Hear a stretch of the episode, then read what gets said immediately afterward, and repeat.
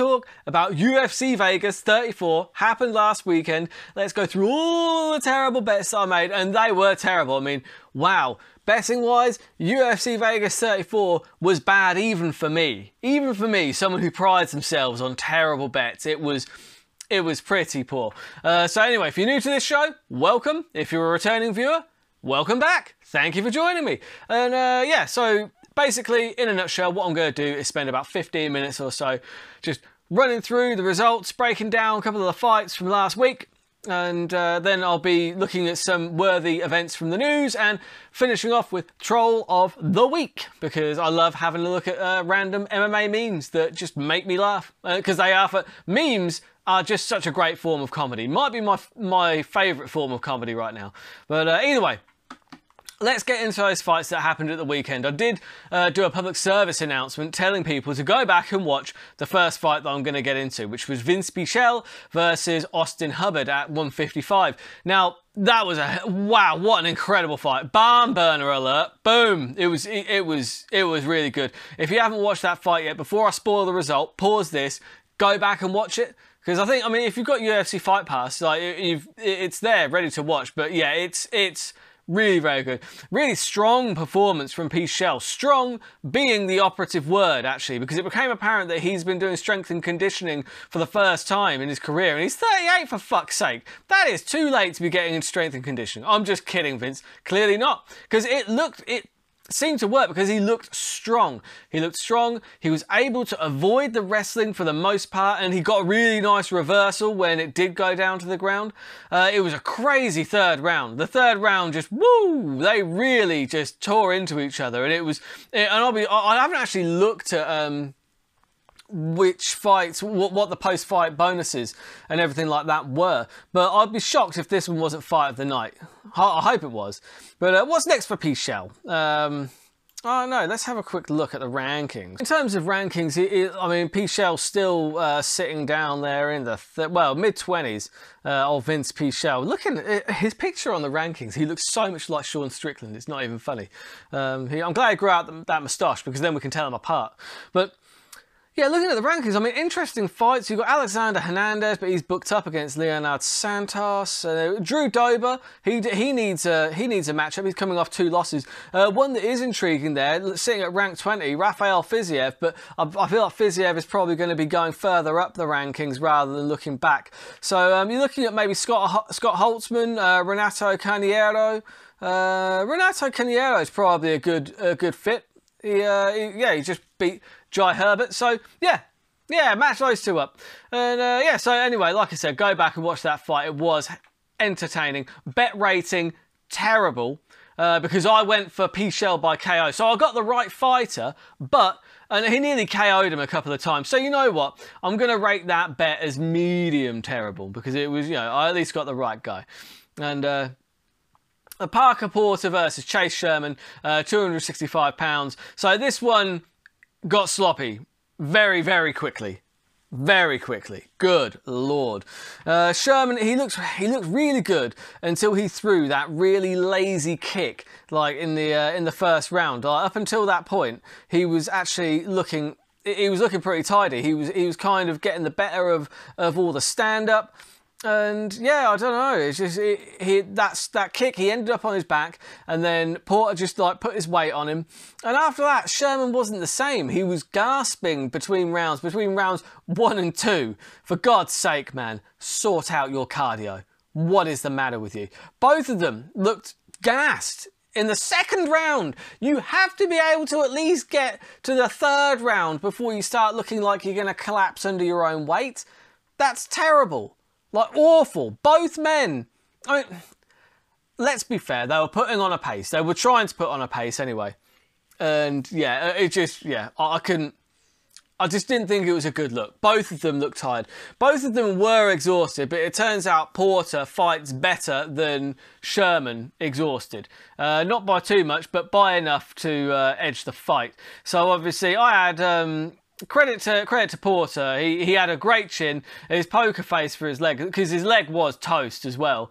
But both men, I don't think either of their stock exactly rose. Do you know what I mean? I, I really don't think either of them looked great. So Sherman needs to work on his cardio, probably in a different organisation, if I'm totally honest. And um, yeah, who should Porter fight next? Let's have a quick gander at the rankings.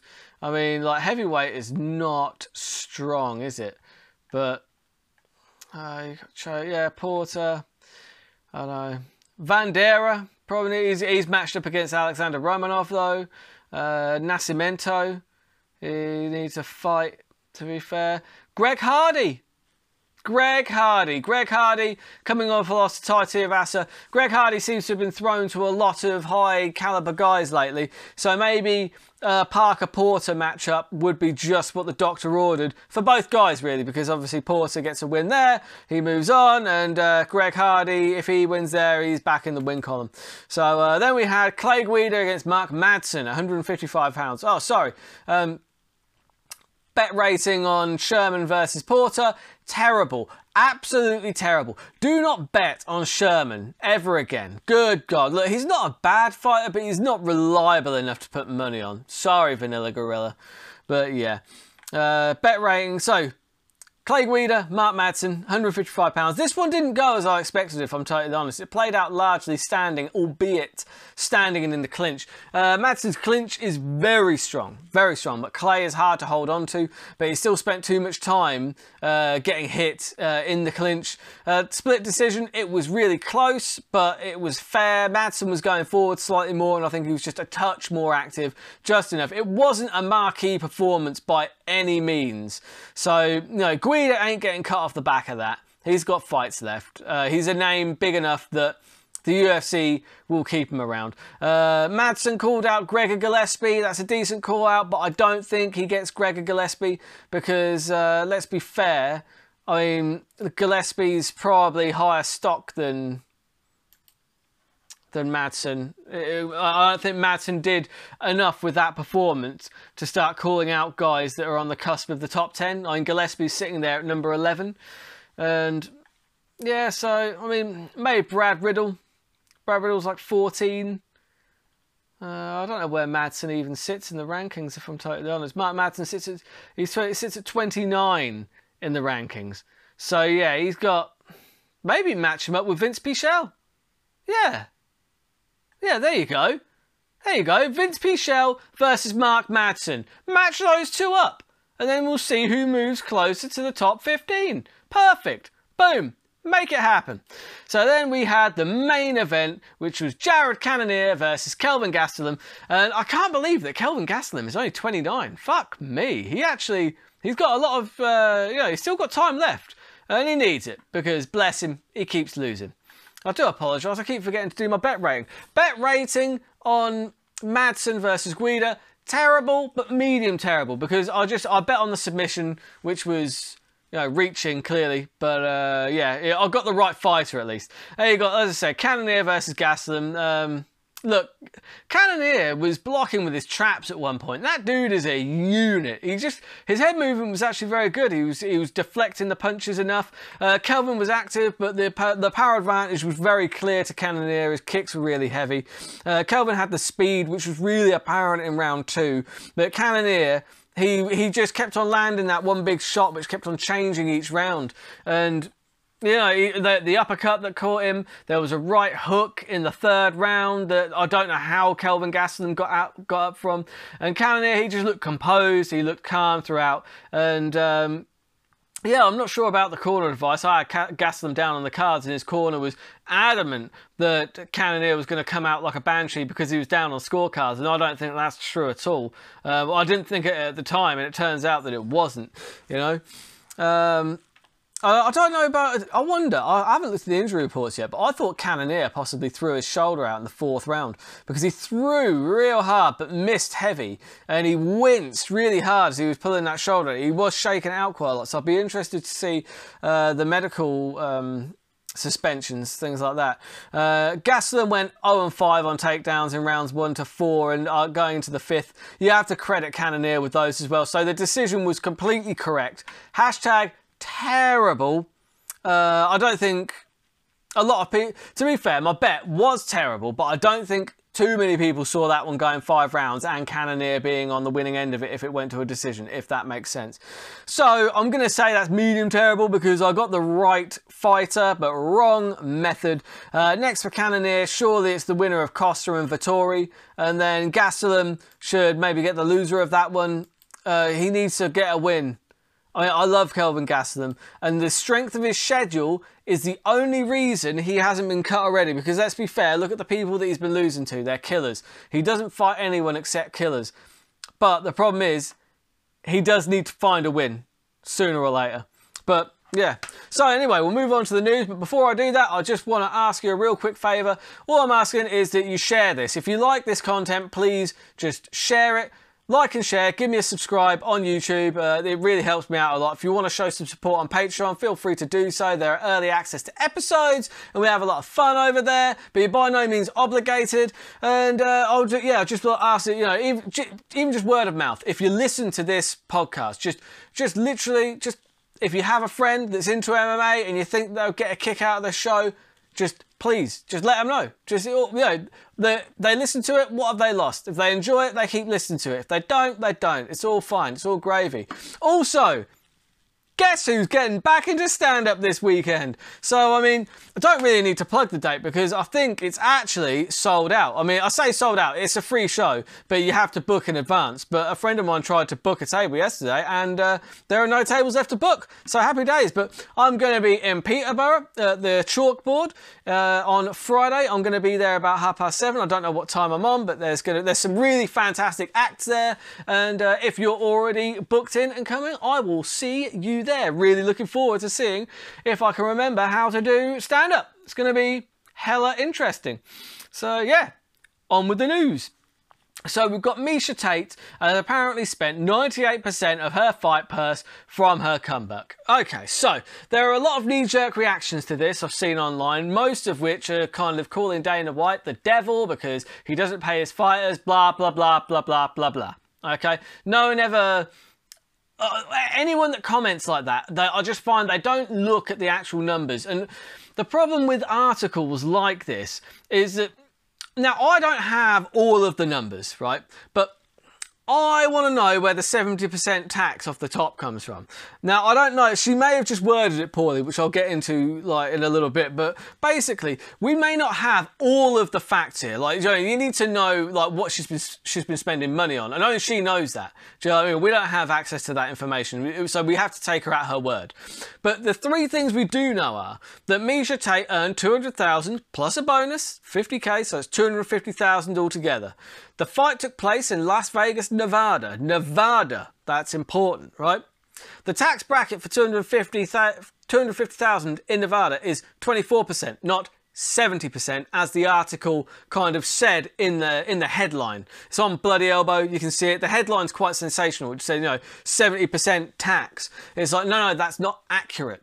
That can't be accurate because the tax bracket for 250,000 in Nevada is 24%. So when I see that one of the main things that they're using for their headlines is completely is is inaccurate to the tune of like 40 odd percent, 40 50 percent, it's like well what how much of else of the article is complete bollocks? Do you know what I mean? So you just start you start wondering that how how much of this is actual fact is actually factual. Now I'm not saying that she hasn't spent too much on her camp, etc. You know I can't I can't attest either way to to fighter payers. Again, as I've said this before and I'll say it again, but we just don't know enough. We don't have all the facts. We don't have all the figures.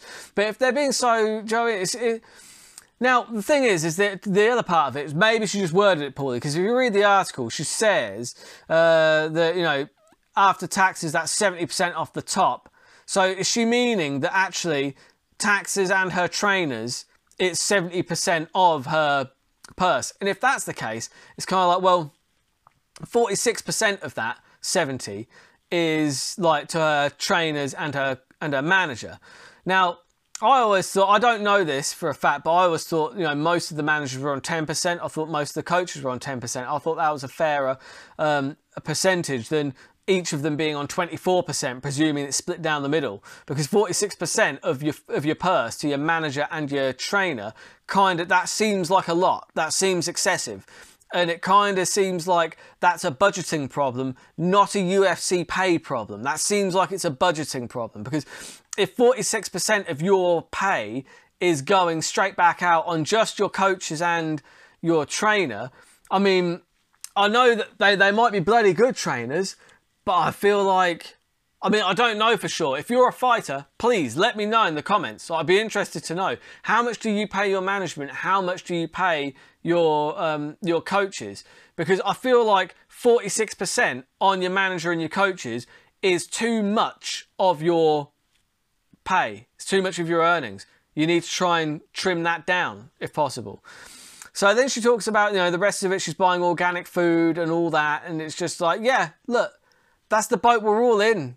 Do you know what I mean? Like, why are people so outraged about that? If me or you want to eat healthy, we have to buy the organic foods and things that we that we, we want to try and stay healthy, right? That's not a problem exclusive to fighters. Do you know what I mean? Most people, she earns in a night what most people earn in two to three years, right? So you'll you'll pardon me if I'm not playing the world's smallest violin just yet. Do, do, you know what I mean? Uh, not to sound callous, but when you start when they start throwing that out there, oh no, I have to buy food. It's like, yeah, so does everybody else. Oh, and then I get taxed. It's like, yeah, everyone else gets taxed as well. Do you know what I mean? But most people are not earning what you're earning. Do you know what I mean? And let's be fair, you're doing something that you have a passion for, for a living. That is the dream. That's the goal, isn't it? Do you know what I mean? If you're do if you're if your passion is fighting and training and you get to do that for a living and get paid for that, isn't that the goal? You're not even like, do something that you enjoy and you'll never work a day in your life. You know what I mean? You're in a very privileged position there. So when I see these people that are in that privileged position, albeit they've earned their position, I'm not saying they haven't. They have worked so hard, and and it's a tough industry to get to to get to the top of. It really is. That's why most people will never make it because it takes an unbelievable amount of hard work. However, it is still a privileged position. And when I see people in that privileged position kind of throwing their toys out the pram and complaining, when you know, there's a lot of people out there that are actually kind of listening to it. It's like, well, you know, how can you not put some money aside when you earn in a night what I do in two to three years? Do you see what I mean? That's where it kind of you start thinking, okay, how do these people how do these people budget? These people might need some help. Do you know what I mean? Because it's not being funny, but if regular people can get by on much less, it's kind of like what are you spending money on? Right? Because then she talks about heart rate monitors and things like that to make sure our camp goes well, right? What fucking heart rate monitors is she buying? What, disposable ones? What, what, single use heart rate monitors? That is a fucking money pit, Miesha. Stop buying single use heart rate monitors, for fuck's sake. I've had this one for fucking years. Two years I've had this. It works fine. Stop throwing them away! That's just a ridiculous waste. Anyway, like I said, budgeting problem, not a UFC problem. And Sean O'Malley's not happy with his pay now. Well, fucking hell, Sean, just fight out your contract, win, and then renegotiate. I, again, it's another thing where I'm just like, for fuck's sake, dude, you signed the multi-fight deal. You were happy with the amount you were getting paid and the amount of fights you had on that deal when you signed that contract. Stop bitching about it now after the fact because things went well for you. If things hadn't gone well for you, you still got those fights to prove yourself. But look, at the end of the day, just fight out your contract, win, join, show how many eyes you bring into the sport, and then you will get the better deal for fuck's sake. Jesus Christ. Again, I'm so tired of seeing people fucking moaning about it. It's like, look, at the end of the day, he does bring in eyes. Of course, he brings in eyes, right? And I kind of like his point about not fighting ranked guys until he's on more money. That's actually a fair point. I kind of like that. It, like the, the, he's putting value on himself, and I really like that about him. But you signed the contract for the amount of fights that you were happy to sign for, for the amount of money you were happy with at the time. So finish out that contract, renegotiate a better one. Simple. Job done. Make sure you win though. Make sure you win. Spectacular fashion. You're fine. You're absolutely, and he's more than capable of doing that. So he's fine. Look, he's fine. Tresean Gore is out of the TUF final. I'm a bit gutted by that, actually. If you've been watching the uh, Ultimate Fighter, uh, I got caught up at the weekend. Uh, Tresean Gore, he, he got into the final by getting a really nice KO in the semi. Um, yeah, he knocked the guy flat, and he's a really great talent, one of the best talents on there. But unfortunately, he's out of the final. I mean, he is a talent, though, as I said. He'll be given a contract, and he'll likely do very well. And I look forward to seeing him when he gets healthy, because this guy, he's got talent. He's really, really good. Uh, middleweight, I think. He was in the middleweights. But yeah, yeah, bit gutted by that. Another fight that is off is Gustafsson versus Paul Craig. Uh, yeah, gutted for that because it was a really good opportunity for old Paul Craig. And um, yeah, you know, it was. I thought it was a tough prospect for Gus. Honestly, he's lost a couple of his last fights by submission. But you know, and the problem is with Gustafsson, he's said many times that his heart isn't in it anymore. And I find that's dangerous for a fighter. I feel like that's going to end horribly. It's going to end in heartbreak, isn't it? I don't know. It's going to end with him getting hurt. And uh, yeah, this was a viewer topic sent in by Josh Watkins. Shout out Josh, one of my, big, my one of my biggest supporters on Patreon. So thank you very much. Uh, appreciate you, buddy. And yeah, so he, he basically said that the, the whole Conor situation, it makes him think of an intriguing, intriguing topic. Whose legacy is the most tarnished, okay? So, Conor for his snow and whiskey filled rants, Askren for his UFC days, uh, Ronda and her downfall at the end of career, and Jones and his out of the cage issues. If I'm totally honest, I do think it's Conor. I don't know, because the thing is, right, is Jones, he's still like arguably like unbeaten. Do you know what I mean? His his record still speaks for itself. Ronda Rousey still defended her belt what like six times? I don't know. I don't know how many defenses she had, but multiple title defenses. Like was a pioneer of women's sport of women's MMA, and the, women's MMA would not be where it is without Ronda Rousey, and that's a fact, and you can never take that away from her. Ben Askren you know, the things that he did in ONE FC, and you know, at the end of the day, like he, we all we all knew what he was. He was a wrestler, um, and yeah, he got he got sparked out, and then you know, beaten by uh, Demian Maia. And you know what? It, at the end of the day, he wasn't at, he wasn't in his prime when he came to the UFC. So I don't think he loses a lot there either. But wow, Conor McGregor has one win since 2016. And that win was against a man who is 0 and 5 since 2016 or something stupid like that. And, and the fact that he's losing every single fight and he's sending out these ridiculous tweets and making himself look like a fucking asshole. Actually, there are a lot of people that used to be fans of Conor that are like, I cannot watch this anymore. I cannot look at what he's doing, and he's just fucking so horrible. But yeah, so in answer to your question, I think it is 100% Conor. and you know what? I'm enjoying watching it because I, I don't. It's fucking entertaining at least. Holy shit! But yeah. So troll of the week. So this one we have got. Uh, basically, it's uh, it's the Francis Ngannou dropping the hammer fist on uh, Stipe, but basically, yeah, it's me. it's me. Uh, Ngannou is my alarm clock, and Stipe is me sleeping peacefully. And it's just like, yeah, it's about to be a rude awakening. Uh, yeah, no, solid, very solid. It's been a bit slim pickings this week, to be fair. Uh, Conor versus Random Old Man. Someone's done a hilarious. This is quite good actually. Uh, tale of the tape uh, for um, Conor McGregor versus Random Old Drunk Man. And it's just like, yeah, it's, it's fucking because obviously Conor likes to go in to bars and slap up old men. Fair enough. But um, yeah, and then the last one is my personal favourite because it's a classic Chael Sonnen one. It's not a new one, but it is hilarious. But uh, when he was kind of uh, going back and forth with Wanderlei Silva, Chael Sonnen once like sat there and tweeted out, it's like, Wanderlei Silva is the only fighter with a cauliflower face.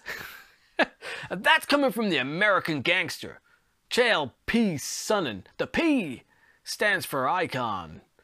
Uh, yeah, fucking love Chael Sonnen. Chael Sonnen is fucking hilarious. And uh, yeah, that is all we've got time for this week. Uh, it has been an absolute pleasure as always. Uh, if you enjoy, like, subscribe, all that good stuff. The picks are going to be early for my Patreon, even earlier than normal for my Patreon this week. So I'm going to be doing them on the Thursday because obviously I've got stand up on the Friday. So uh, it'll be as normal on the Saturday for my YouTube channel. All the picks will go live. But Patreon, real treat for you.